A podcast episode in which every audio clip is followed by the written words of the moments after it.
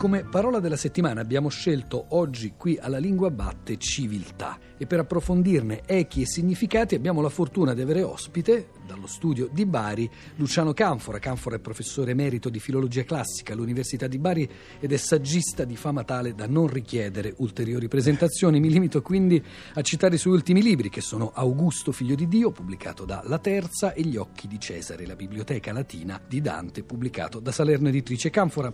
Lo scorso 12 gennaio lei ha pubblicato nel Corriere della Sera un articolo intitolato Tradurre significa comprendersi arabi e bizantini.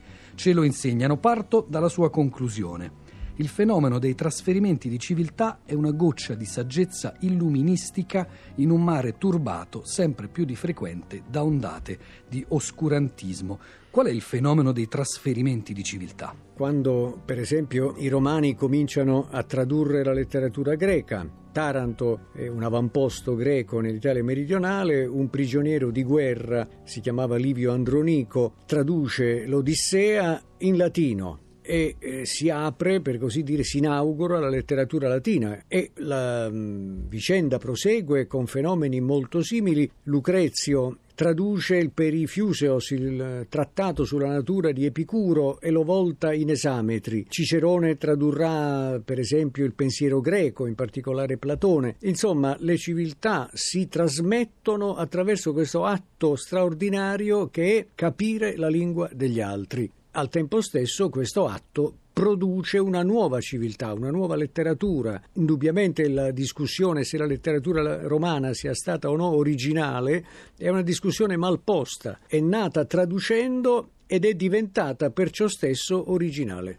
A proposito di cultura araba, lei nel suo articolo cita Umayn ibn, ibn Isaac. Grazie per avermi Giusto. aiutato. Grande personaggio, grandissimo. Siamo addirittura prima dell'anno 1000. Qui il trasferimento di civiltà è verso la cultura araba, sempre partendo da quella greca. Esatto perché l'Egitto, dove lui ha a un certo punto operato, siamo nel IX secolo d.C., è diventato provincia araba dopo la conquista di Alessandria eh, nel 640 e l'Egitto era una delle perle dell'impero bizantino di antica cultura greca dal tempo di Alessandro Magno, quindi nove secoli di grecità. Non è scomparsa la grecità di botto perché sono arrivati gli arabi, ma gli arabi hanno immediatamente cercato di leggere e capire le opere greche che ancora si conservavano lì, per esempio nel Serapeo distrutto non più, ma in altre biblioteche sì, scuole di filosofia, scuole di scienza matematica, geometrica, di medicina e gli arabi hanno cominciato a conoscere la scienza greca da questo contatto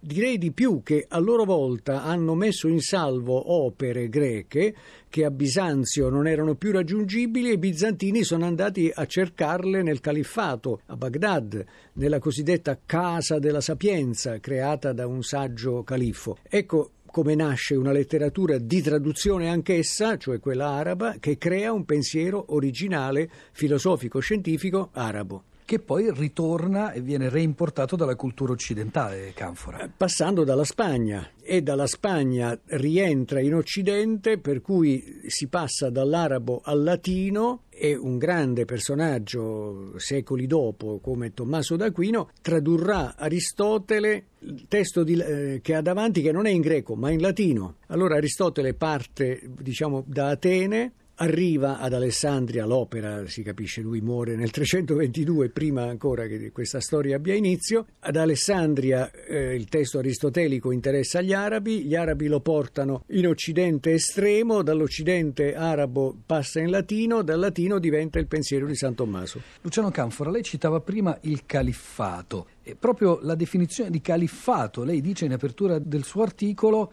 è una definizione impropria, non vi è nulla di più sciocco dell'adozione del termine califfato da parte dei banditi xenofobi e xenoctoni dell'ISIS, mm, lei mm-hmm. scrive.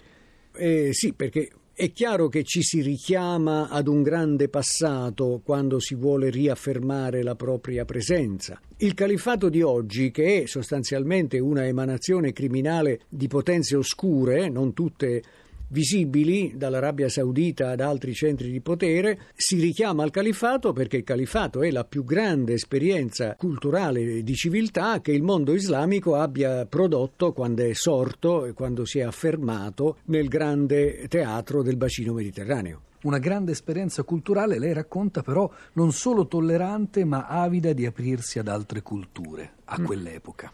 Esatto, sì, sì, ma i nostri amici cristiani, dice Unain ibn Isaac, ad Alessandria studiano Galeno alla stessa maniera che Fozio studia i testi più o meno negli stessi anni eh, nel cuore della capitale bizantina, essendo egli niente meno che il patriarca ecumenico della Chiesa d'Oriente. Questa frase affettuosa ai nostri amici cristiani, come scrive Unain, ci deve far riflettere. Il nipote di questo patriarca che si chiamava Fozio, questo nipote era Nicola Mistico, cercava di avere dall'emiro di Creta testi che a Bisanzio non aveva ancora o non aveva più. Questa esperienza entusiasmante è documentata in tracce, singole testimonianze, ma possiamo immaginare che è stata molto più generalizzata, al punto che uno studioso francese vivente, bravissimo e anche abbastanza fantasioso, scrisse una volta, alla metà del Novecento, nel 1957, che forse tutta la grande biblioteca di Fozio, Fozio l'ha composta a Baghdad, perché forse è andato a Baghdad e lì ha trovato libri che non trovava a casa sua. Per esempio, i libri degli eretici cristiani, soprattutto nestoriani e monofisiti, i quali avevano trovato accoglienza presso il califato, perché nel mondo islamico quella che per i cristiani è una eresia che vede in Cristo solo una natura, è un tipo di eresia molto attraente, dato l'estremo eh, monoteismo dell'Islam, no? che è molto più oltranzista sul versante del monoteismo che non, per esempio, il cristianesimo, che è alle prese con la famosa Trinità, non si capisce sono uno, sono tre, eccetera. Per loro è uno solo e quindi i monofisiti cristiani sono loro amici e hanno trovato ospitalità presso di loro. Anche questo è un modo di trasmettere cultura, di trasmettere esperienza, di trasmettere testi cultura, esperienza, testi, libri, biblioteche. Luciano Canfora, per concludere proprio sulle parole, abbiamo detto dell'uso improprio mm-hmm. o mhm. diciamo forzato di califfato. Torniamo per un attimo alla parola civiltà. Ecco, questa espressione che ormai da diversi anni si sente ripetere dello scontro tra civiltà, di là dalla correttezza del significato, in che modo usa la parola civiltà, parola appunto di tradizione mm-hmm. latina, e in che modo ne forza i limiti in chiave, possiamo dire, ideologica? Beh, eh, quella l'ha inventata Huntington, no? Sì. Eh, Huntington è la caricatura di un grande storico inglese, eh, Arnold Toynbee.